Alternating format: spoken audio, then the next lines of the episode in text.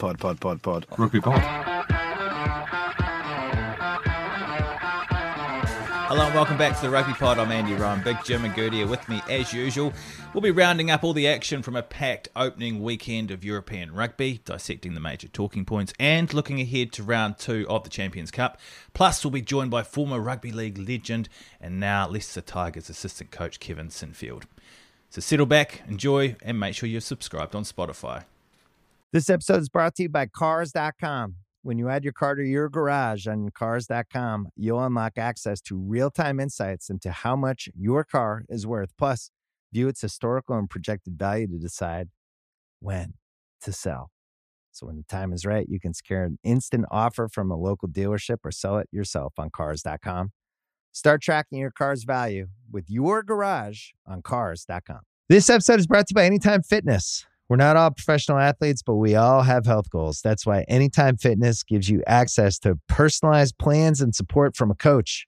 Plus, you can track your training, nutrition, and recovery progress with the Anytime Fitness app, just like the pros. With 24 7 access to more than 5,000 gyms worldwide, get more from your gym membership. Visit AnytimeFitness.com to try it for free today. Terms, conditions, restrictions all apply. See website for details. How's the holiday going, Jim? Yeah, it's not going. I'm not there. What? What, what do you mean? You've been you've been boasting about it and saying you, the countdown's on. Yeah. You're in Dubai, aren't you? Yeah. You look, mate. You look well tanned and happy, and No, no, no. Can you see the high and tight? It's not been done. So, no, lads. Thank you. Uh, I'm not there. I'm raging. I'm gutted. It's back to lateral flows, watching the news, late nights, windy trees, a load of bollocks. Really. Let's be honest. The missus and the four kids were going to be knees around their ears in economy, and you were going straight, turn left into business class. And what's happened? They were coughing, weren't they? The twins, little rascals. Them, little, um, little lovable things. Them. they were coughing, weren't they? They were coughing, so both got chest infections just in time to go on holiday, and they're all antibiotics, and we can't go anywhere. We can't do anything. We can't go on holiday, and we've had to cancel it. So I'm I'm gutted. I mean, but what what what the hell can you do? I, I I almost tweeted about it. I actually did tweet about it. It's more acceptable now to probably fart, cup, eat a fart, throw it at someone than it is to cough in public. And our twins are coughing and spluttering and probably farting at the same time. They can't be doing it on a plane, can they?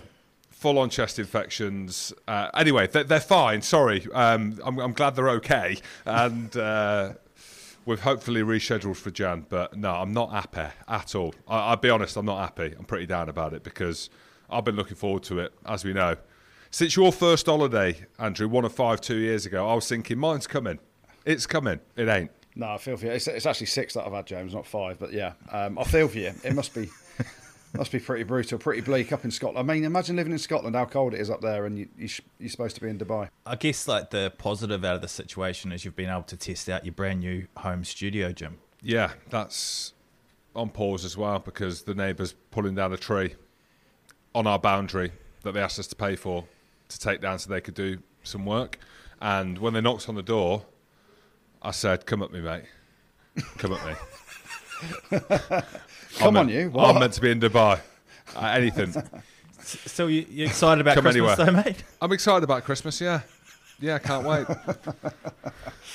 Have you done your Christmas shopping? Have you done your Christmas shopping, James? Well, Amazon's getting an hammer in at the minute. That's all I'm saying. Oh, a day in the life of James Hamilton. I love it. Goody, things looking up for you, mate. Or you got you got something you got something uh, positive to tell us? I'm a bit tired today. Actually, I had a busy weekend. Was uh, was double bob all over the weekend. Farm? Was at- no working, James, working. So um, yeah, I mean, I haven't seen the miss and the kids over the weekend. Really, I think they're quite happy about that. Well, the missus definitely is. The kids I actually got some nice cuddles off them when I got back last night from the Coventry Building Society arena. But yeah, it's yeah. Saturday I was in BT Sport all day with Rory Best. What a, what a bloke he is. I know we've had him on the podcast, but um, actually nice to spend a bit of time when you're watching a game and you're actually not working because obviously we do pre-match, half-time, and post-match. Just chewing the fat with him, and he's lost plenty of fat, and I've gained it over retirement. So um, I love Rory Yeah. Best. If it weren't for him, I nearly wouldn't have been a lion. It's down to him that I nearly was a lion, I should say. Took him to the cleaners, didn't I, in 2013? Deluded as well, James. That did, yeah. So big shout out, Rory Best. Thank you. So yeah, two games on back to back. Did the Bordeaux Leicester game first up, and then the Clermont Ulster game. What a game that was! Oh, both of them actually, and we'll get into that later. And then Saturday up at the mighty Coventry Building Society Arena. That's not so mighty at the minute, and we'll get onto that. But I saw Eddie Jones, Jim. Saw Eddie Jones at the game. Gave him the old fist bump. He's had COVID. I said, "Not too close, Eddie, please. I don't want to catch it off you, sir." And all he looked at me, gave me the wink, and I remember you told the story about once when you saw Jason Orange and you just both gave each other a look and it was that nod and he looked at you and you looked at him. He didn't have a fucking clue who you were. But Eddie Jones knew me and he's like, Andy, I love the pod. I'm going to have to come on there one day and put Jim Hamilton right because one week he's saying Maro's going to be captain, the next week he's saying he's not. I'll make the bloody Well, decision, on. mate. Hang on. Well, he's he's pulled back comments now, hasn't he? He's peeled them back. Now he's sold He three has. books. Yeah, he sold three books and he's listened to the podcast. So um, he just said Jim's the influencer. So I I know he listens to us. So hello, Eddie. Good to see you at the Coventry Building Hey, Society Eddie. Arena.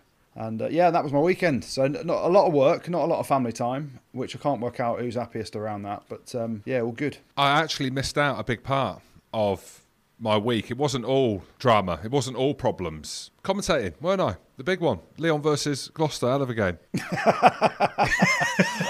I mean, for our listeners now, I can just see Jim's facials because we're on Zoom doing this. Um, you're going to tell us it was a hell of a game. It wasn't a hell of a game, was it, though, James? I don't even want to talk about it. I don't even want to talk about that game. Jim, it must have cheered you up to see Finn Russell pulling the strings for Racing and their win over Northampton. No, he was on fire. There we go. Bit of energy. Yeah, I didn't see it because I was commentating on Lyon Gloucester, but um, I watched the highlights. And did he look like he just rolled out of bed or not? Mate, this is the thing with Finn Russell, right? And I know he did the interview the other week where he said he, you know, he has a, a five guys before the game, and I, I found out five guys got an absolute hammering in Northampton pre-match. And you set the scene: Finn Russell in five guys pre-match, and then he plays like that. You can have as many five guys as you want. When you say, does he look like he just rolled out of bed? The break that he made, and then the offload, then he bounced off a tackle. I'm thinking, how's he doing that? Because he ain't the best physically, is he, in terms of how he looks? There was, uh, you know, and this is me talking, right? But he's so explosive. I'm like, how? You know, you can see a proper athlete that's an absolute magician as well. You look at some of the Fijian boys or whatever. Finn Russell's doing the same sort of thing in a body that shouldn't look like he could do that. Yeah, so I was messaging Finn Russell last week. He, he signed a Lion shirt for the Matt Hampson Foundation. He got Big Clive, big shout out Clive, to head down to his hotel. I was like, Finn, is it all right? He said, yeah. And I just said, oh, how's things? Looking forward to the game? Yeah, yeah, yeah. It's not been great this season so far. Obviously lost a couple of games against Bordeaux and Castres in the top 14. And from just to turn up like that, you you mentioned Five Guys. I don't even think there's a Five Guys in Northampton. I think it's an all-you-can-eat Chinese. That's the only restaurant. Mate, there is. There's a five guys, and it's about. Oh, it's gone up. fi- It's gone up. It's about 500 metres from the Cinch Stadium, the old Franklin's Gardens. So it ain't far. I reckon he was in and out of there all weekend. unbelievable. I mean, I don't want to be horrible to Northampton. It's just one of them games where everything the opposition touches turns to gold. Finn Russell, I mean, everyone's talking about it. It's all on social media. It was the Finn Russell show. he was ridiculous. Wenceslas Lauret, what a name for Christmas, eh? Wenceslas Lauret, um, the good king Wenceslas. Uh, he got hat trick. Um, their back row dominated, and yeah, Finn was. I don't want to say he had an armchair ride because he created a lot of stuff out of nothing himself, and he was ridiculous. But yeah, He weren't going back. uh, no, he, he wasn't going backwards. And Saints, their tackling was just like just simple. It looks like simple one-on-one missed tackles. I don't know. It was just abject, wasn't it, from them? But let's park the negatives of Saints, and they couldn't tackle. Racing were ridiculous. And how impressed were you guys with Ulster away to Clermont? My God. Well, I did the game for BT Sport, and actually, I don't know. I just you get influenced by people, don't you? So I'm sat next to Rory Best in studio, and Rory was thinking he was sort of saying off air, "We've never won in Clermont. You know, it's going to be difficult. We obviously had the great win the other week against Leinster at the RDS, and then we'd gone to Ospreys the week after and not really turned up. And I'm looking at it. I'm I'm looking at James Hume in the warm up, and there's a massive man crush now on James Hume. We spoke about him a Friend of couple of, show. weeks ago. Yeah, spoke about him a couple of weeks ago on here with his performance against Leinster. Nick Timoney was phenomenal. Mike Lowry at fullback. I, I, I was trying not to say that. Lowry. I was trying not to say that on BT Sport from Bad I was actually laughing because of your games, because you had Louis Pickapoo as well. Who else did you have? Uh, some of the players that you were talking about. Francois Oh, Francois. yeah, Fra- We had Francois Trampoop as well. That you, uh, oh gosh, I was like, Goody, you can't stay professional like I was. Lyon versus Gloucester the night before. They were ridiculous. McCloskey in the centres, um, and then the John Cooney show. Cooney, you know, he just loves European rugby, Champions Cup rugby. From a performance, it wasn't just like a, a smash and grab; it was absolute domination. The attacking rugby they played at times, the footwork on James Hume, and I was chatting to Rory Best. I'm like, how's he not got 25 caps for Ireland already? Like he is world class, and he's like, well, I'll tell you why, because obviously Bundee Aki, Robbie Henshaw, Garry Ringrose, you know, just to name a few. He said from like, Leinster. Don't Yeah. say it. Oh, he said it. they're all well, they're all quality operators, aren't they? So it's you know the centre position for Ireland is probably the most uh, competitive area of their squad, and there's James Hume playing like an absolute hero, and hopefully he starts to you know, have more involvements in in the squad. But yeah, they were phenomenal. John Cooney kicked goals for fun. Timoney was ridiculous. I said, Um, didn't yeah. I? I've, I've Yeah. told you before. I don't know whether on the podcast we've spoken about him, but I know everyone was talking about Duane Vermeulen's uh, debut. But yeah, Nick Timoney, Timoney, Tim Tim, Tudu. I don't know why. I shouldn't be mocking people's names. He's, I mean, he'd absolutely kill me. But yeah, he's a proper, proper player. You talk about the strength and depth in that Irish back row. Well, there you go. I've just given you another one. Yeah, so it was a great performance by Ulster. They were it's the first ever win in Clermont, um, and they were. I know there was a bit of hurt from last year. They were ahead at Leicester, weren't they, in the quarterfinals of the Challenge Cup? Uh, and I, I know they used a lot of that motivation to pull through. And it was a yeah, what a victory for them! Phenomenal. One of the biggest games of the weekend was probably the top 14 leaders, Bordeaux, taking on Premiership leaders, Leicester. Well, should Bordeaux have maybe taken the points at the end, or how impressed were you with Leicester hanging on in defence? Was it arrogant from Bordeaux not to take the points? Was a draw good enough at home? Well, in hindsight, yeah. And hindsight's a great thing, as we know. Leicester, it's all about them. Good, you were obviously covering the game, so you were closer to the action and had the replays and probably a little bit more detail around what Bordeaux should have done. But it's, again, a snapshot, one game away in France that shows where this Leicester team are. Phenomenal. Absolutely phenomenal. And it feels like we're being a bit repetitive about Leicester. George Ford. Can't believe he's leaving Leicester.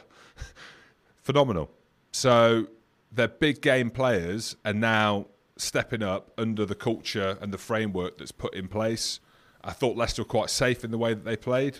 Not the same as Racing. They've obviously gone to Northampton as just UA'd it because that's their DNA. Leicester, it was a team, ultimate team performance. And we were chatting last week about who we thought would win the Heineken Cup. Didn't mention Leicester. Why would we? Well, they've just gone to Bordeaux and beaten the top 14 leaders as it stands. So I don't know. I don't want to get too carried away because it's easy to get carried away, isn't it? And with the emotion that me, me and Goody have got around this Leicester team, but that is a huge statement. And it's the way they won because it was so close, it went down to the wire. But that win for Leicester away, huge statement of intent without stating the obvious. It is, and looking at the game, they went there as you said with a basic game plan. They kicked the leather off the ball. You know the fundamentals of their game, defensively, their kick chase, their work rate um, was just ridiculous, and that's you know epitomised. You look at the changes they made. Tommy Reffell at seven was unbelievable. George Martin, England cap last season, can't get in the starting team at the minute, and he was the star star player at times last year, wasn't he? For Leicester, um, yeah, he comes in, has a massive performance. I know Jasper Wiese played in the back row as well. Um, they made a couple of changes in the second row. It was a, a very Leicester performance where hard nosed. You know, you're not. It's not a flash performance where you're chucking the ball around. It was strategic rugby played at the right times in the right areas. Uh, the fundamentals of the game were good. You know, that they made some changes, but the you know they're all chomping at the bit to play. And when you're in that winning environment and you've got the coaching that they've got, a lot of it actually for me, the other thing I, you know, I've mentioned it on here before, but a lot of those players have been through two years of tough times, haven't they? So they've learnt a hell of a lot, getting their pants pulled down at times, understanding what level you need to be at to compete at the top. So, you know, Jordan Murphy, mate of mine, and I'm yes, I am biased, but I'm happy to say it on here. He's put they've signed a lot of these players and has brought a lot of the youngsters through that are doing what the likes of Reffell, the likes of George Martin, you know, who have done exceptionally well for the for the club. You know, signed Max Scott, you know, another one that's that's playing well. Signed Harry Potter, signed Porter, all these guys that are now flourishing in this Leicester environment with a different coaching outfit. Um, so it just goes to show you go through a couple of years of pain, to find out where you need to get to, and now they're at that level. And listen, the wheels they're not going to come off at some point, but at some point they're going to lose a game without a shadow of a doubt. You can't. I don't think there's probably any team in the world who's gone through a 50 game season or whatever it is unbeaten. Um, you know, for obviously across the Premiership, across the the, the Premiership Cup and the Heineken Champions Cup. So at some point they're going to lose a game. It's how they react to that. But my God, they don't know how to lose at the minute. And the fight that they showed at the end, the celebrations and what it means to every single one of them, they look like a real tight team. And when Genge's a captain and he's the bull that's leading the charge with his horns just going through people, um, you know, you're going to follow him and follow him and follow the coaching team with, with Kev Sinfield to the death. Fucking great segue, Andrew. You've evolved. You're welcome. Well, we can have a chat now with Kevin Sinfield, who joins us. How are you, mate? I'm very well, thank you. Kev, it's class to have you on, uh, especially with everything that's been going on. But firstly, rugby union, easy, is it not? Easy this lot, coaching. Yeah, something like that. Uh, do you know what? It's, it's been brilliant. I've loved every minute of it. It was a huge risk for myself to step over, and, and I reckon a huge risk for, for Leicester as well, for the Tigers, um, for Steve to come and appoint a novice. Um, in many ways, was a risk. Um, hopefully, it was calculated by both sides. But it's been brilliant. It's been a massive learning experience. I couldn't have asked to join a better club. They've been wonderful from start to finish. The players have been amazing, just like sponges, and so committed to each other. And then the staff. And I've really enjoyed working with Steve, but the coaching team have have helped me along the way. I've been really supportive, and that was probably a concern of mine coming across. Would I get the support I needed? And and um, you know, I've had that and more. Right, it's interesting though, isn't it? I, am quite intrigued to know how it all came about because obviously, you know, we, we look at you as this absolute legend in league, obviously making your way there, coaching as well, and you know, Leeds, Leeds, Leeds is your the history in your team and all this stuff. How did it come about then? Because like you said, it is a calculated risk from both sides. Was it one day you thought I want to have a crack at Union, or did Leicester get in touch and go, hey, you know, we know that you can have a massive impact here from you know your background, and they've obviously done their research on you as a person and as a coach. Really intrigued to know how it all came about. Yeah, thanks, Andy. Really candid to say that, but it's probably not easy to describe it, but but I'll try. Um, my role at Leeds was director rugby, so I, I had no hands-on coaching, and and that was the path I decided to go down. I'd done a masters in sport business and and wanted to be in in, in sport and administration. Um, that quickly um, changed through just general bureaucracy, I suppose. And COVID hit, massive budget cuts, and I weren't enjoying it. And um, I love playing, as I'm sure you guys did. Like I got so much satisfaction out of playing, and suddenly when you finish playing, and you're looking for something to fill that void, and, and you're not getting it from your job, uh, the only thing that kept me sane was the running. And then Rob, and then Rob Burrow, what happened with Rob Burrow, and you know, I suppose spending time with him, understanding the journey and challenges he's facing now, I thought, do you know, I can't sit here and be unhappy. I need to do something about it. And I quickly made a decision around last Christmas time that um, it would be my last season at Leeds. Nobody knew. It was a, you know, it was something I'd, I'd spoken to my wife about then. And then it was just a, a phone call completely out the blue off Richard Wilkes, who was doing sort of some sporting director stuff at, at Leicester at the time. He's just gone back into that role actually. But Richard called me and said, Do you fancy having a chat? And I thought, Well, I forgot to lose. Met up with Steve, had a very brief chat, had a couple of phone calls, and it just seemed to work. It just seemed to fit. And there was an opportunity there to go and work with a great club, with a wonderful coach and a, a great coaching setup. And um, I could see sort of the journey they'd been on the last couple of years. It reminded me a lot of the Rhinos when I first went back. Of so we just avoided. I said we, you know, the club had just avoided relegation and um, trying to turn that around. So, and then the opportunity to get on the grass. Um, I've been stuck behind a desk for the last three years and learnt so much being there, but actually um, missed being out in the field and, and working with players. And I'd had enough of dealing with a lot of the rubbish, so um, it was time to to take the plunge, I suppose. So if you can see, there was sort of a mixture and uh, of different things, but it the timing you know, if, if I hadn't have had that phone call, um, who knows where I would be now. But Steve was a big player in a lot of this. I could sense straight away how driven he was and what a winner he is. So he attracted me straight away. He's got so much experience coaching now, although not as a head coach. Um, I could see what he was trying to do, and you know, I fully bought into the vision. Yeah, absolutely. And you can see just how well you guys have gone this season. Uh, Kev, they say when you look at rugby union, a measure of a team and the man and the player is seen in and around the physicality and defence. Some say it's maybe the easier part of the game to coach because it's about tackling, it's about having a defensive line. There's obviously more to it than that. But how impressed have you been with the application of the Leicester players in terms of motivating them as well. It's easy to say, oh, Kevin Sinfield's coming, everything that you're doing away from the pitch, which we'll get onto, motivates us. But there is more to it than that, isn't there? And I think the DNA of Leicester is something that me and Goody have been really impressed with that has just come about under Steve Borthwick and yourself being there.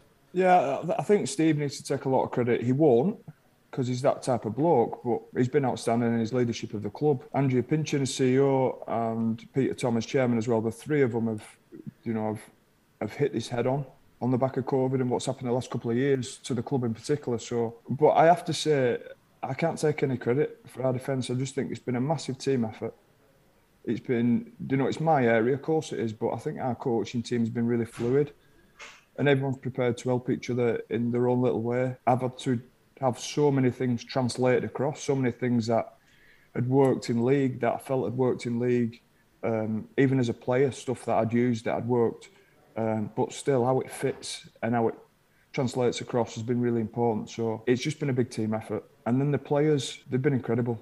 You know, when when we've asked them to be physical, you know, it actually really surprised me. And you know, when I look at the game on on Saturday over in France, I'm a little bit in awe of the replication, the willingness to keep turning up for each other, and that ain't something I, that I've implemented. That's that's something they've got. Yeah, getting onto the game on Saturday, I was uh, working with BT Sport on it, and, and we were talking about the selection before the game. And um, you know, I know you you guys are now twelve from twelve. You know, you, you, changed the team up for the Premiership Cup and won both of those games. You've won every game in the Premiership, but some people were kind of looking at the selection a little bit and saying, you know, you, you've perhaps rested a few of the big stars, Freddie Steward being one, Dan Cole at, at tight had been another. But the guys that came in are a unbelievably good players in their own right, but also there wasn't a drop off at all. The, the, intensity was phenomenal, and it was a bit of backs against the wall stuff in that second half, and you could see the energy and the spirit coming out of it. Mainly, probably because Harry Potter nearly killed himself as he's as he's jumped off the pitch at that one point, but. Uh, you know, it, it's a phenomenal victory and just keeps growing and growing. The boys have, have, have forgotten how to lose, haven't they? Well, I'm not sure about that, but I do echo you know what you're saying about how committed and spirited they are. Like I said, they've been outstanding. You mentioned then the changes. They had a really young side out, and I think our starting front row was an average age of 22. Um, our average age throughout the side was 25, and that's with, with Wiggy, and who's who's older than me. So um, it's about 50 like, now, isn't it, Wiggy? Yeah, I know, I know. So it, it, it's it's um, it's incredible to see what they're prepared to do for each other. And, and like I said, that that isn't anything I've done. It's that was there. It just needed opening up, and they've been outstanding. I, you know, I love working with them, and they're doing a really good job at the minute. And, and part of coaching, I suppose, now the challenge for us is is to try and keep it going and keep trying to do our best, keep trying to improve each day, and and um, see where it takes us. And what about Kev? Some of the characters in the squad. Uh, me and Goody are both huge fans of Northern people, salt of the earth hard. That's what we always say. You know, at Leicester, having looking at the profile of the team, a lot of youngsters, but also the influence as well, and the career that you had and the experiences that you had. What the young lads are having to deal with now, the social media, the profile that comes with it, the money. Like, how do you find watching some of these guys like Freddie Steward and you know Freddie Burns and stuff like that, and Ellis Genge being captain? Does that interest you watching them interact and grow? Yeah, very much so. Now, I was interesting to see. You know, I played. I had that little short stint at Yorkshire Carnegie some yeah. years ago now, and I went across and did six months. And what I found then was that Union boys are exactly the same as League boys. Uh, they probably just earn a little bit more money. So, um, if we're being honest, so when I come across, you know, I had no real expectations or what I would fi- what I would find. Although I did think we're a little, little bit more south. I wonder if we were going to get the similar feel. And as you, as you rightly point out, um, I think there's something to be said about the Northerners. But actually, the guys have been wonderful. So many mixtures of uh, backgrounds, experiences, cultures. because we've got such a young side as well, they're so impressionable, and you can see how much they enjoy training. You can see how much they enjoy being together. Um, there's a few of them in boarding houses together, so yeah, they've been great. And, and Ellis is captain. You know, it's probably a masterstroke by Steve. Um, he's been wonderful for us, and he has the ability to be able to chat and relate and converse with anybody of any age from any background. And I think it's a really special skill. And because he does what he does every week with his body, he, he leads from the front. And you add in there Fordy, who's been awesome. You know, you, you, your key players, your big internationals who, who are new of and we're well aware of, have, have really stood up. And you throw in then that brilliant blend of young players, and it's a decent squad that that Steve has put together. Let's talk about the challenge then, mate, because it was a phenomenal thing. Obviously, going from Leicester up to Leeds, 101 mile challenge in 24 hours. All I need to know is how fucked were your feet at the end of it? I mean, imagine the blisters. That's what I'm thinking. Well, you'd probably be amazed know I didn't have one. Didn't What? have one blister. Didn't have one. Really? blister, honestly, yeah. So I've been pretty lucky. You're I think.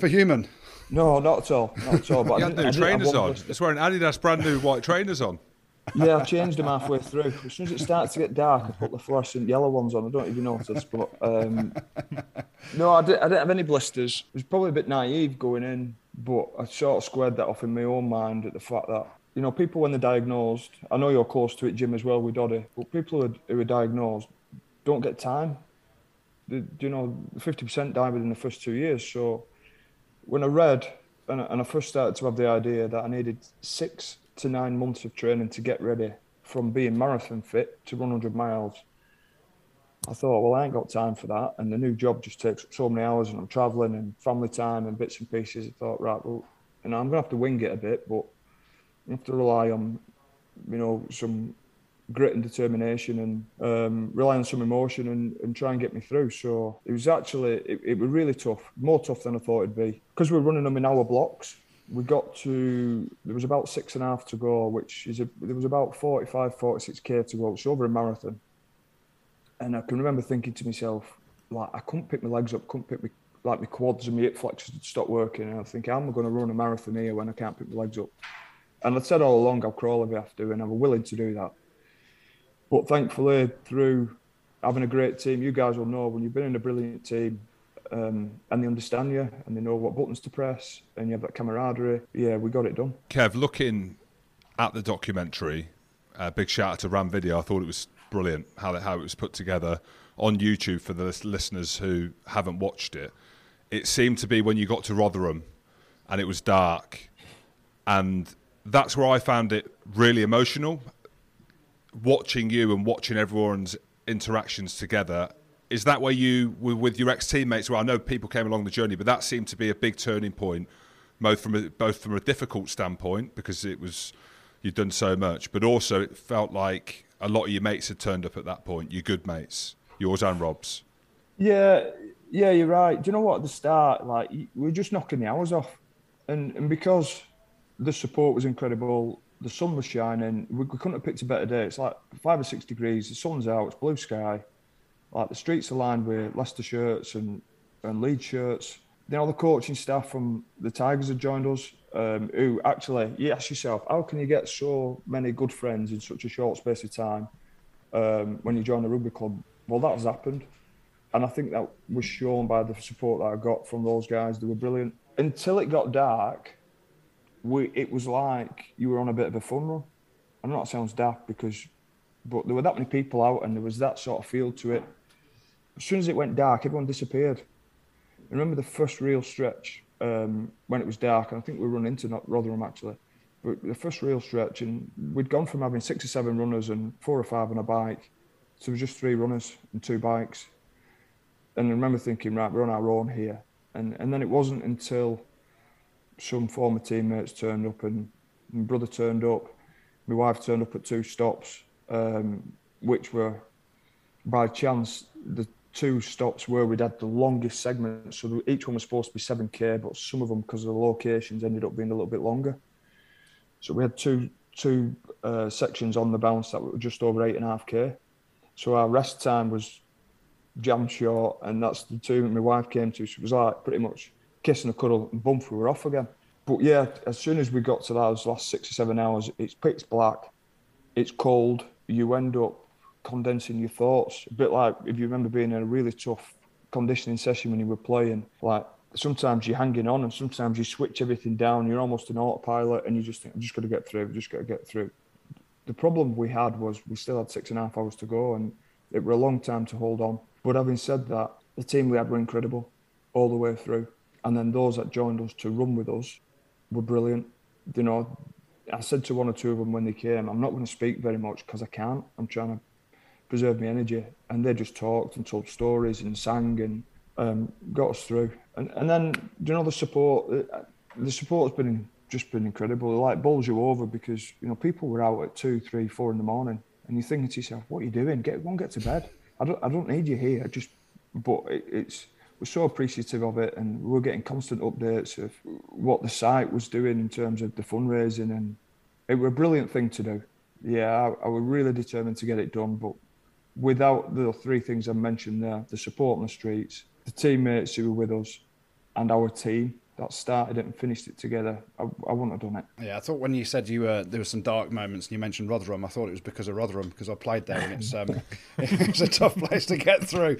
Uh, and those people were probably thinking the same to you, going, "Kev, what are you doing? It's two, three o'clock in the morning. You're doing this unbelievable run." But let's just talk about the emotion at the end then, because you know, it was on BBC when you saw you know you eventually get to to Leeds and Rob's there. Um, you know, uh, the, the finish, the emotion was was phenomenal, wasn't it? And for you to complete that, uh, Jim and I can only dream of, of doing 10 miles, let alone 101. Just describe how it was at the end there, because it was it was emotional to watch it, and you know, just from the outsider point of view, it's phenomenal achievement. The last couple of hours, you found yourself, I found myself being quite emotional, uh, like throughout it, and you wouldn't see that. The documentary didn't show that, but there were just moments where um, I could feel myself welling up. And I had some experience of this last year when we did the seven in seven sort of like those first couple of days when we're running marathon after marathon, we had a camera following us, but there's moments in that where I was sort of crying, but nobody'd see that I was crying. Mm-hmm. And it was just the emotion of, of being really, really tired, knowing you're not far away from finishing, knowing how grateful you are for the support and that people are, are there with you sharing it, and then why are you doing it? The way he's fought and been so courageous, while he's willing to do that, well, I'm willing to keep doing what I, what I have to do. And and same with, with the likes of Doddie and Stephen Darby. They've almost come a band of brothers, those three. But for the rest of us, we just got to keep fighting. And, and throughout sort of the, the 24 hours, we um, before we started each each leg, we had somebody from the MND community ring the bell. Uh, and that got us ready. Two minutes start and before we set off, and within those, we always heard the story in the background, and there were some incredible stories that sit with me now that I can remember vividly at sort of four in the morning, people telling us, you know, they lost such and such a body or or such and such a body's got MND and they're ringing the bell and um, they're a bit teary at the fact they're there and understand that people are supporting them. I think those bits have have been incredible. So the emotion at the end to see Lindsey and Macy, to know that my own wife, both my lads, my mum and dad, were going to be at the end as well was pretty special. But that last sort of mile, um, yeah, you might see me sort of on the BBC footage, keep putting my head down and wiping my nose and wiping my eyes. Um, that was just trying to hold back the tears because I thought I'm not going to cry on TV again.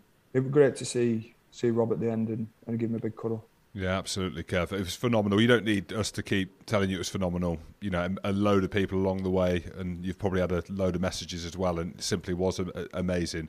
What's the the plan? What, what's the future in terms of how the money is going to be used? I know that there's potential uh, set up a, a, foundation or a centre similar to what Matt Hampson's done in, at Leicester. We know now know the government have put in 50 million as well, which is fantastic. A lot of that is around the profile that's been raised by yourself and and Doddie and other people and the BBC as well. Big shout out to them. What's the plan Kev, going forward? There's a load of challenges. Goody said he'll join in next time. I'm a bike, I can't run. Ankles well, you're welcome. You're welcome. um, well, I, I, think the difference with, with this one to last year was the full amount of that was raised last year, or almost the full amount, went to the MND Association. And myself, Rob, Lindsey's wife, Phil Daly, who ran all the media and who's been brilliant behind both challenges um, in terms of generating support and getting the BBC on board. Um, and I have to say, they've been brilliant. Sally Nugent, Dan Walker have been awesome. So their support's been incredible. But you know, we got a say in how that money was spent, and we tried to split 50 50 between research and trying to find a cure and drugs that'll give people a better, longer life, but also support families and provide that care that they need instead of being diagnosed in a room with no windows. And then your follow up appointments are all over wherever it is. You know, you're in this room for that, and you've got to drive 10 miles to go and get this done, and drive five miles to get this done, and they're all on different days. Um, we tried to provide half of the funds to go towards that setup and providing that care. So what the government have pledged to do this year has probably changed some of it because 50 million goes direct to trying to find a cure and trying to find drugs that prolong and make it better for people. But the bit that's missing still is that care and that support, and that's where um, some of the money will go from this one. So it's split 50 50 this year. 50% goes to the MND Association for that care side that we're talking about. The other 50% will go to build an NHS building in Leeds, which will be the Rob MND Centre. And, and that is trying to make it a, a centre where people can go and it's a one-stop shop. So you go on, if you need a speech therapist, if you need your wheelchair, if you need to have your bloods done, if you need to see your surgeon, it's all in that building instead of being sent all over different parts of Yorkshire. I've got to ask two things: who's coming up with all these amazingly crazy ideas, uh, and secondly, um, is there a third? um, there will be a third. There will be a third. Um, it was me who came up with the first two.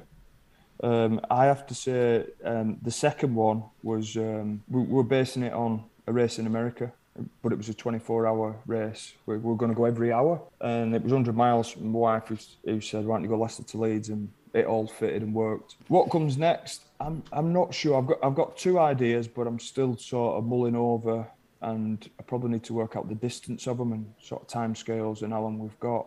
Um, but there'll certainly be something else. I'd, I'd love for us to be able to set up sort of a mass participation event somewhere as well, you know, whatever it may be. But for everybody who's supported and played a part or wants to get involved. And where at the moment can people go to donate or help with MND if they wanted to jump online or get on the phone now? Yeah, so you can go direct to the MND Association, um, and they've got all different ways of, of getting in touch. But they've got a helpline or they've got um, an email address.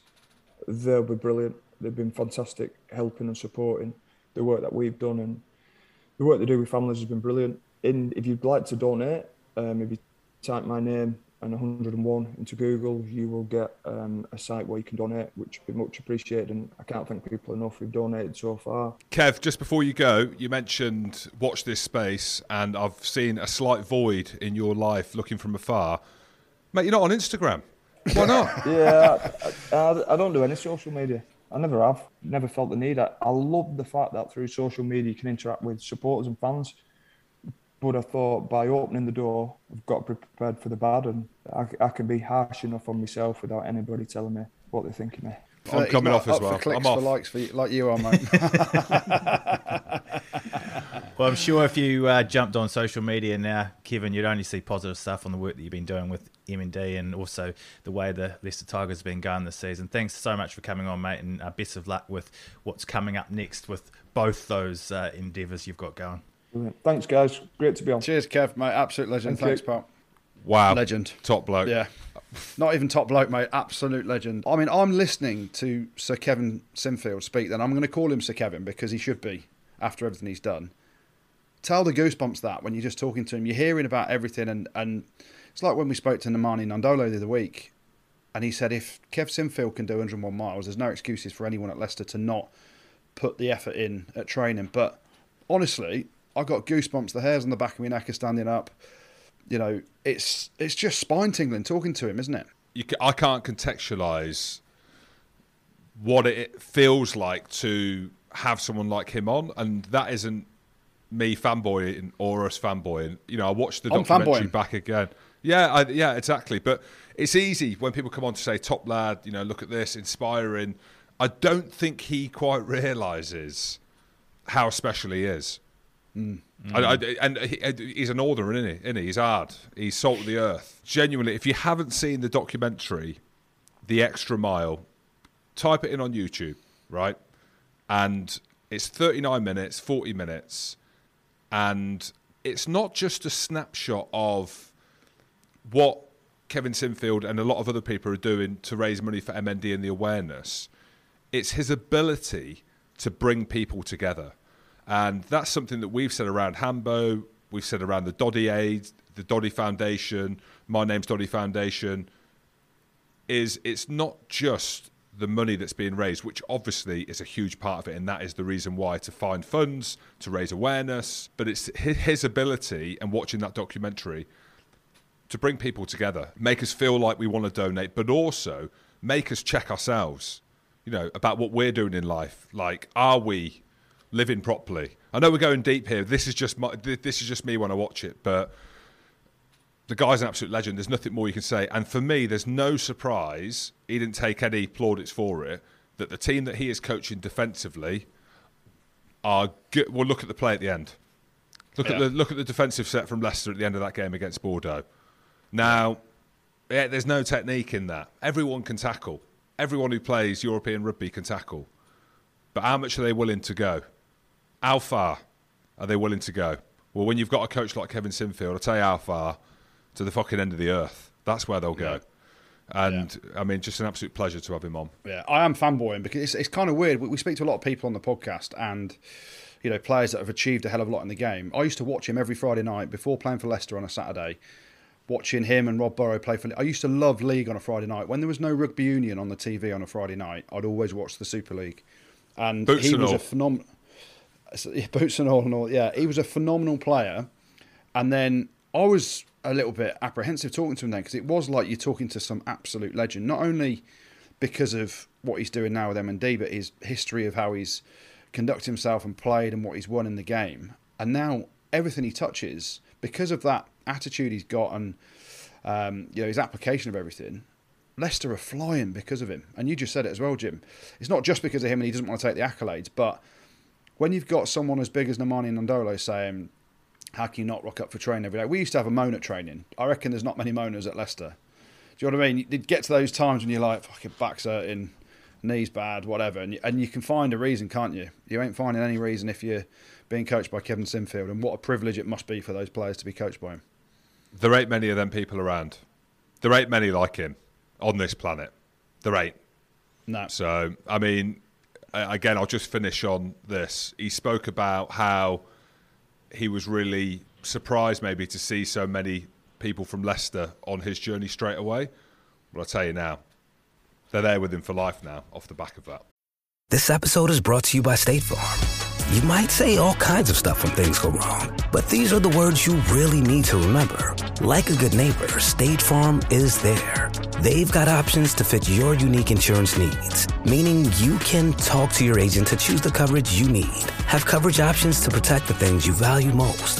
File a claim right on the State Farm mobile app and even reach a real person when you need to talk to someone. Like a good neighbor, State Farm is there. If you went on a road trip and you didn't stop for a Big Mac or drop a crispy fry between the car seats or use your McDonald's bag as a placemat, then that wasn't a road trip. It was just a really long drive. Ba-da-ba-ba-ba. At participating McDonald's.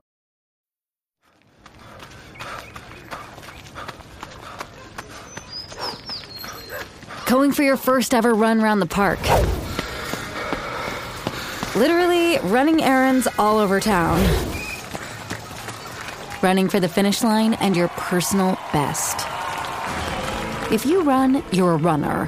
Find the shoes and clothes to run your way at newbalance.com slash running. New Balance. Run your way. Let's round up the rest of the Champions Cup now. Did Exeter look like title contenders against Montpellier? Not yet. Yeah, I'm glad you said it because I, I was going to say it and I was second guessing myself. I was like, do I say it or not? Because I sound a bit short, but you've said it. Andrew, off you go. Well, this is the thing when you, when you see the Montpellier team who are going well in the top 14, and this is one of my gripes, and I'm going to come on to it later. Montpellier sent the Shags, didn't they? I know you're playing extra away, but it's the first game of the Champions Cup. At least bar up in the first game and send your big boys. Um, they sent the Shags, and so you're looking at the two teams and you're thinking, well, this should be pretty tasty for, for Exeter, should be pretty comfortable. And in the end, you look at the scoreline, it was. But that first half, um, you know, they had to graft and, and yeah, I know Stuart Hogg scores a try, cutting in off the wing and all this stuff. Um, and it ends up with a Scottish second row, James, being the first second row to ever score a hat trick in the Champions Cup.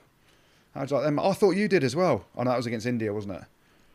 Yeah, it was, but I set up a couple. But it's not about me. I'm long gone now. Uh, happy for Jonny Um, Gray, actually. yeah. Happy for him. Yeah, but you know, Exeter, you know, they went back to type, didn't they? Their pick and go game. You know, Montpellier fronted up physically at times, even though it was the Shags. Um, but is it a champion performance? Not yet. A champion performance, when you're looking at it over the weekend, was Racing, how they played, and, and a bit of Leinster. I know that Leinster dropped off in the last sort of 10 or 15 minutes, but um, yeah, they'll be happy, but a lot to work on. You know, they're still in this. They got over the Saracens win last week. They haven't been playing well in the Premiership, but they're starting to tick again now, and I'm sure their performances will start going through the roof as the season gets longer uh, and they get deeper into the competition for Exeter. Antoine Dupont was named World Player of the Year on Friday. How good was he in Toulouse's win? Nah, he's all right. isn't he? For a little fella, and when I say little fella, I mean a guy that's a little bit vertically challenged, the opposite of you, Jim. What about his handoff? What about his shotgun handoff? Just gets rid of people for fun. His explosivity around breaking at scrum time, or you know when he's sniping around the breakdown, but then that shotgun fend off both hands is just ridiculous, isn't it? I love how you're asking me. Well, actually, you talk about that. There's no better man to talk about explosion and power in traffic. Mental. Mental. Um, scrum half, pass, inside trail lines, box kicks. Get that right. You're going to make an unbelievable career out of yourself. Do the odd snipe. You might get through if the defence switch off. How's about being the main ball carrier? I'll tell you what. Give me the ball. I'll bump you. I'll run round you. I'll chip over you. I'll put a, a hand off where you're sitting on your ass. World Player of the Year. Undeniable. Undeniable. He could win the Heineken Cup for Toulouse single handedly. See what I've done there because the handoff, I've just used that analogy just to kind of mm, open up James. the talk. And I picked Toulouse as Heineken champions, I think. Well, if not, I am now, off the back of his performance. But everyone's talking about him on social media. You can give a superficial comment around him. You can watch him and say, yeah, he looks good. It's not just the standout stuff that he does. Look at his speed of pass. Look at his kicking game. The, he's phenomenal. How much? How much is he worth? A mil? One, two? Mate, if well, this is the thing. If if the top player in the world is probably on a million quid, he should be the top player in the world now. He is the top player in the world. So, yeah, one point two. It's France anyway, isn't it? So just call it one point five. Yeah, round it up to two. But we've got to mention Cardiff. Um, you know, in adversity, in adversity, you know, with everything that's gone on around COVID, I know listen, Scarlets uh, couldn't put a team together. Cardiff went to the bin men. They went down the markets and got some some boys off from stacking shelves. What an effort by Dai Young, and I'm a bit biased because I've, I've I've got a a lot of time and respect for Dai Young um, and how he was with me. But semi-pro players, one boy coming out of retirement. I, I think Dai even thought about giving me a ring, but then I realised, you know, he I wasn't fully Welsh, so he couldn't. What an effort from Cardiff Rugby because you're thinking you're playing the champs, and the champs in Toulouse rocked up with full noise, didn't they? Everyone was playing, and they took it to him, didn't they? They did. Ellis Jenkins' interview after the game kind of summed it up. It was like, lads didn't know the moves at the beginning of the week. He said some of them are teachers, they're going back to school. Some of them are going to school as well. It, it was it was crazy. And you know what? Welsh Yeah. rugby sometimes, especially on here, takes an it takes a hammering. And you look at the desire in which that team showed and the way they started that game against Toulouse and the physicality you know what? If they can bring some of these players through, I know there was a red card at the end, uh, which was unfortunate, but you saw, even though Toulouse won that game, and they were always going to win that game, all right, regardless of what team Cardiff put out, arguably, but the applause that that Cardiff team got, you, we can only sit here and applaud now. So big shout out to Cardiff, big shout out to Ellis Jenkins, the captain, and some of them young lads, school lads, teachers that fronted up because it was class.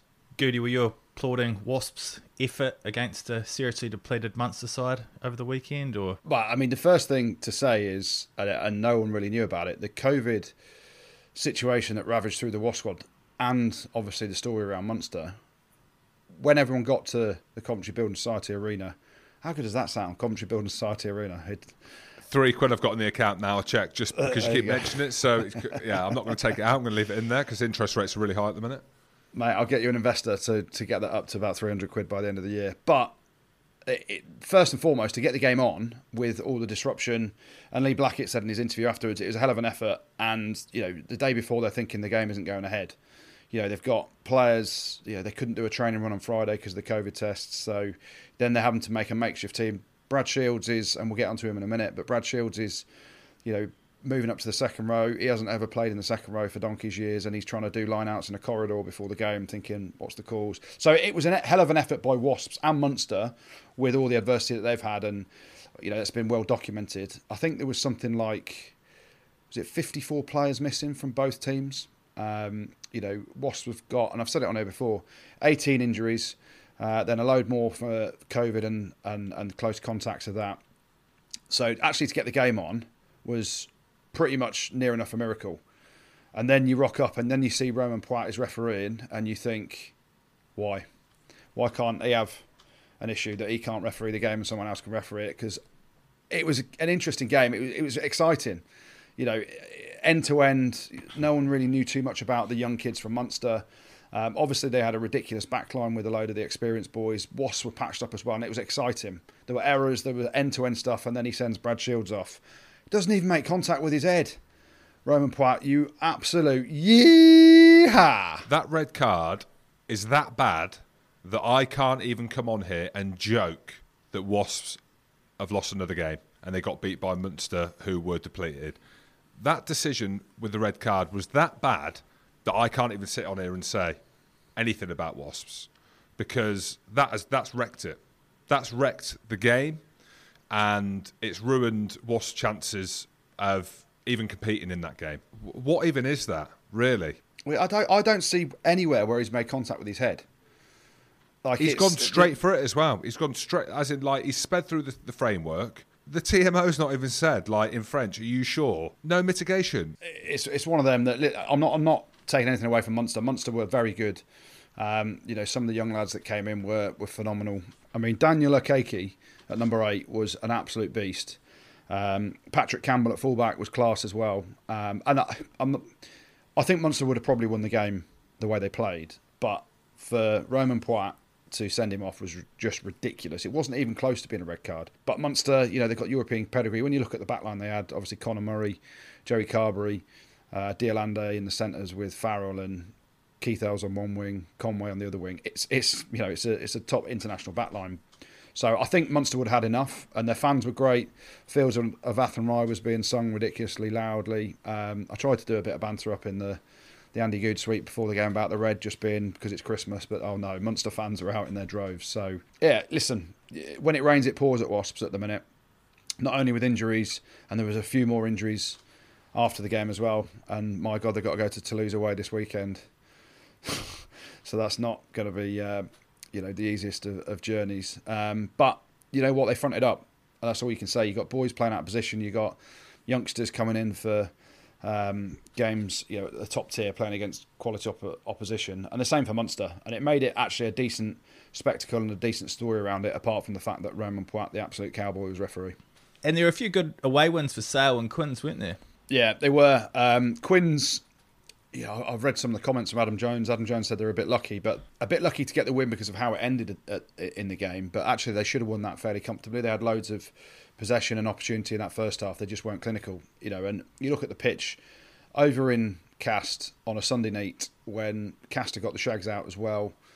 Um, heavy pitch, not the way that Quins like to play. Quins his kit. What's that about? Um, but just rely on some of the big stars. Marcus Smith missed a couple, but slotted a big one when he needed to. Alex Dombrandt's try was the difference. Um, you know, got them ahead in in the game. It's a game they should have won comfortably, Quins, uh, and, and they've set themselves this target of of going after Europe, and um, you know they're delighted to get away with the victory. Could have gone the other way. Sale, um, I think that's a really big win actually. Sale because they've not been great. They've been inconsistent in the Premiership, haven't they? And going to Ospreys is is it a banana skin because there's an expectation, but then the Ospreys obviously had a, a you know a tough uh, week in terms of what happened uh, to Ifan Phillips with the crash on the motorbike. So obviously their feelings were were pretty heightened as well, um, and obviously thoughts with Ifan Phillips and his family. Um, but yeah, Sale have rocked up there and you know have done a job really, haven't they? Alex Sanderson said it's because they went to Winter Wonderland and got on the piss a little bit after they lost to Saracens a couple of weeks ago. Just shows get on the piss as a team, it works, doesn't it, Jim? Well, they went to the Wolfpack bar as well and trashed it. They didn't trash it. they trashed the tab, which is great. A big result in the Challenge Cup as well, wasn't there, Jim? Oh, huge result. Hashtag always Edinburgh. Beat Oh, I Saracens. thought, you, I thought you were talking about Perpignan against the Dragons. Yeah, I didn't see that. Fair play to Edinburgh. Hey, told you they were good. Where are your loyalties? Where would your loyalties have lied then when you're, if you'd have been at the game, Edinburgh against Saris, you just picked the winning team, right? Because you put this to me last week, didn't you, around Leicester and Wasps? I Um, would have went. I would have loved to have seen Edinburgh be competitive and win. And I say that because Saracens are Saracens. They're in the Challenge Cup. No disrespect to the Challenge Cup. They're a, a European heavyweight. They're a Heineken Cup team of, in the making. But you say that they got beat by Edinburgh. What I'm trying to say is, no one expected Edinburgh to win that. I didn't think Edinburgh would win, regardless of what team Saracens put out. I thought Edinburgh were going to lose against Dragons a few weeks ago, and they hammered them. So it shows the evolution. What I've do you mentioned it on here. What? the- well, I don't know anything. I don't know why I'm even paid to be involved in rugby. So big shout out to hashtag Always Edinburgh. Held out. Saracens nearly could have, should have, would have disallowed. Try at the end, and that's a huge statement of intent for Edinburgh and the trajectory that they're on. Woo-hoo-hoo, is phenomenal. But I also should say a shout out to Gloucester. They put the kids out in Lyon, who were fourth in the top 14. Lyon went full noise with what they had. Josua Tuisova's banned and Bastareaud's injured, double knee injury. Um, but Gloucester rocked up with the kids. The back row between them, 19, 20, 21, so the average age of that is about 13, is what I'm working out. And they could have won that game against Lyon. So big shout out to them as well in the Challenge Cup. But as we know, I'm all about the hashtag Heineken Cup and winning things. And it wasn't easy for Bath over the weekend either, was it, Goody?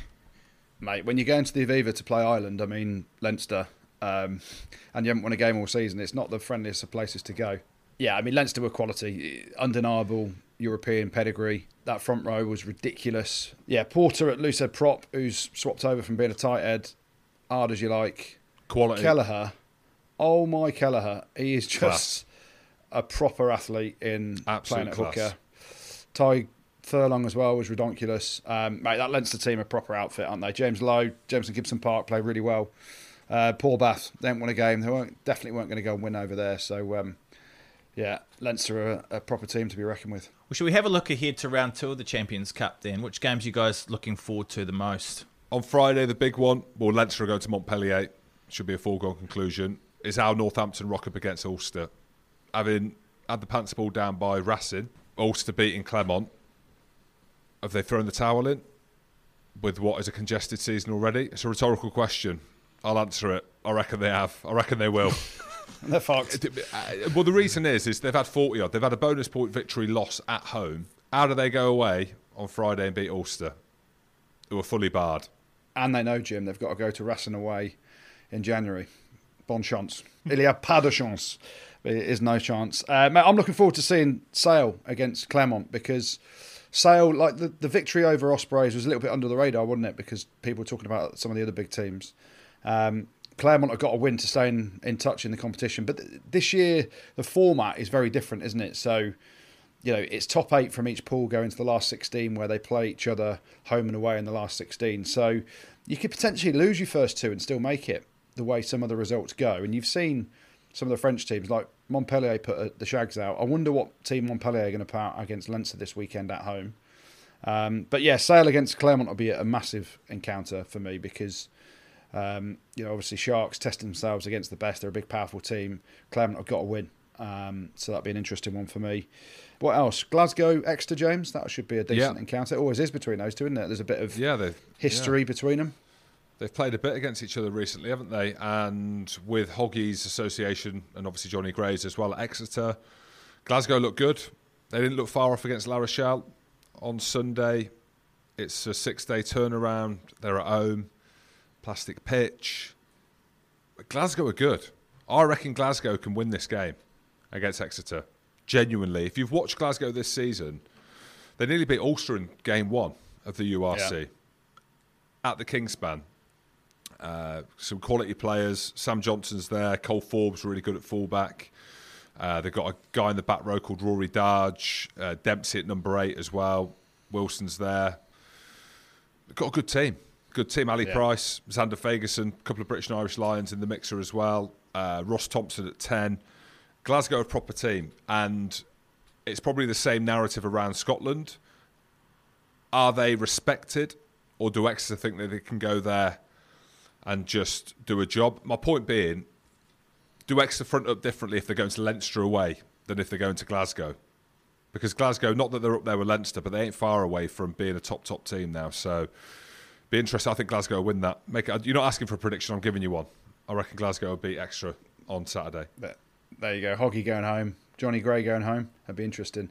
Another big one actually Sunday and tip the slipper to Connacht. I know they beat Stade Francais pretty comfortably, and it was Stade Francais' absolute shags. Um, uh, Stade Francais was shocking, but actually Connacht played really well. Carty at ten was phenomenal. They go to Leicester on Sunday, um, and actually to be fair to Connacht, because they've got the bonus point victory already against Stade Francais, you don't want to say you just go to Leicester and uh, you know a, a losing bonus point gives you six points after two rounds because they want to go and try and win it. But um, you know it'll be a different test for Leicester than what they used to because Connacht chuck it around a fair bit, and um, looking forward to that game as well. Well, let's finish things off then with the good, the bad, and the ugly. Yeah, plenty of good this weekend as ever. Uh, we're going to start off in Newcastle, James. I didn't say it. Weather. No, hell of a Someone night. clear the pitch. No, hell of a night out. But big shout out to Max Wright, who scored the fastest try in European rugby history straight from the kickoff on Friday night against Worcester Warriors, of all places. They got off to a great start. Yeah, they did, James. Uh, what else was good? Irish provinces, all of them won at the weekend. Leinster spanked Bath. Ulster won over in Clermont. We're going to come back to them in a bit. Munster obviously won over in Coventry against Wasps. And Connacht absolutely dismantled Stade Francais. So a, a big shout out to all the Irish provinces.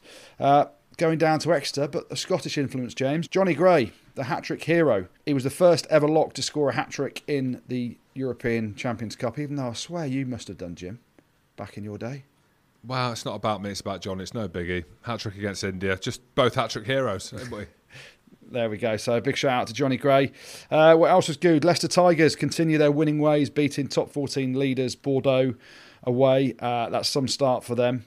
Um, massive shout out to the, the Tigers boys. I, I've mentioned them in the good every week because they keep winning, but I can't give them the good this week. Sale had a decent win away at Ospreys. We mentioned that earlier.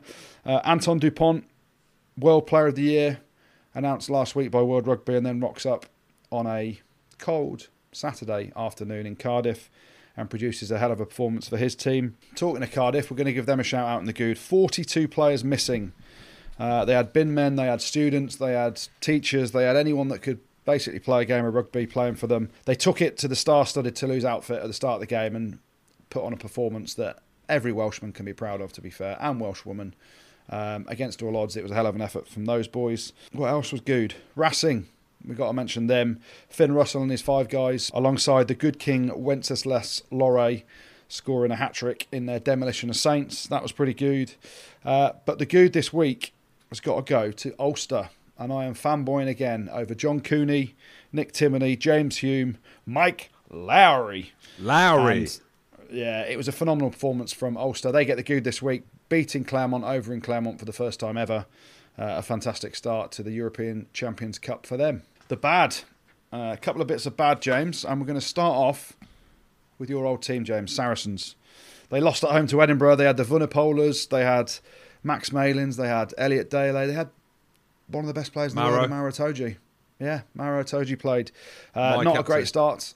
Yeah, your captain, not Eddie Jones's, or maybe it is Eddie Jones's now. Who knows? Um, not a great start to the Challenge Cup for them, but I'm sure they'll bounce back. Um, what else was bad? The three French teams that I'm going to call out on here: Montpellier, Castres, and Stade Francais, putting the Shags out in round one of the Champions Cup. That ain't good enough, boys. Um, although Castres put up a bit of a fight against Harlequins, Montpellier and Stade Francais didn't put up a fight at all. So picking the Shags for week one of the Champions Cup, That's not what we're after, French teams. So three of you get a mention in the bad. Um, what else gets a mention? Welsh regions. Unfortunately, they all lost at the weekend. Scarlets had their game forfeited, and that's obviously you know through bad luck as opposed to any other reason around being isolated and having so many players missing. They couldn't put a team out. But the other teams, Ospreys lost. Cardiff obviously lost, but put up a good show. And also the Dragons lost over in Perpignan again. So um, all Welsh regions lost this weekend, uh, so that gets a mention the bad. The Saints had their pants pulled down by Racing. Skid marks were pretty big, 45 points to 14. Defence was optional on Friday night for them, so they get a mention the bad. But it ain't hard to work out where the bad is going this weekend. He is what's French. known as a cowboy. Yeah, he's French. I think he's an absolute cowboy of a referee. Romain Poite, with that decision to send off Brad Shields with a red card, it's never a red. Doesn't even make contact with his head for me. Um, Romain Poite, you get the bad this week. And then the ugly. Uh, three bits of ugly this weekend, actually. Uh, two of them are involving match kits. I thought the Harlequins kit was pretty ugly. Not the kits. The kits were ugly. Uh, Oh, the Ospreys word. kit as well. Who's going for a brownie green kit? No one's buying that. Not Ospreys me. kit as well. Exactly. The Ospreys kit wasn't the best either, so they're pretty ugly. But the ugly this week goes to an ex teammate of mine, an ex roommate of mine, who's quite a weird bloke as well, Rory Kockott. He's not everyone's cup of tea. There was a penalty given to him by the referee, a tackle by Alex Dombrandt, caught him in the chops by accident. And Rory Kockott spends the next Grenade. 30 seconds trying to remonstrate with the referee, trying to get him binned or sent off or something. But he said, That's bullshit, referee. That's bullshit. That's absolute bullshit. He kept saying bullshit. This is You can't- bullshit. You can't be talking to a referee like that, Rory Kockott. Uh, pretty ugly scenes in terms of how you've got to show the referee respect, even though I've just absolutely hammered Romain Poite. But I'm not a player, so I can do that. um, Rory Kockott, you get the ugly this week. Thanks, Goody. And you guys got a couple of shout outs to finish off with, don't you? Yeah, a massive shout out to Dylan Russell, who's doing the 365 challenge. He's running 35 kilometres every week for a year and raising money for two amazing charities in Hearts and Balls and Support and Offload. So, um, mate, that's a phenomenal effort. 35k Yeah. every week. We can only just dream of that, can't we, James? Yep, good luck, Dylan. And off the back of the shout out we gave to the Spartans, they've managed to get some new recruits on board. So the Brighton and Hove Sea Serpents uh, want us to do the same for them now so they can get some new players as well. The Spartans still lost their game 45 0, but it was under 50, so they're out on the smash. I don't know how much we helped them uh, out, but go check the Brighton and Hove Sea Serpents out if you're in the area anyway. Sea Serpents. Snakes. Is that a snake or not a serpent? Well, a serpent is a snake, James, yes. But See, they hate- might not exactly. be snakes. They're the serpents. Serpent sounds better, doesn't it, than snakes? They might have snakes though. But yeah, big shout out to you lads. Thanks, Jim. Thanks, Gertie, and thank you very much for listening. We're off for a couple of weeks during the Christmas period, but if you're looking for something to keep you entertained, check out the Andy Rowe Show. And as usual, don't forget to check us out on YouTube and make sure you've subscribed on Spotify. Merry Christmas and the rugby spot. Merry Christmas, everyone. Spotty pod, pod, pod, pod, pod. Pod, pod, pod, pod. Rugby ball.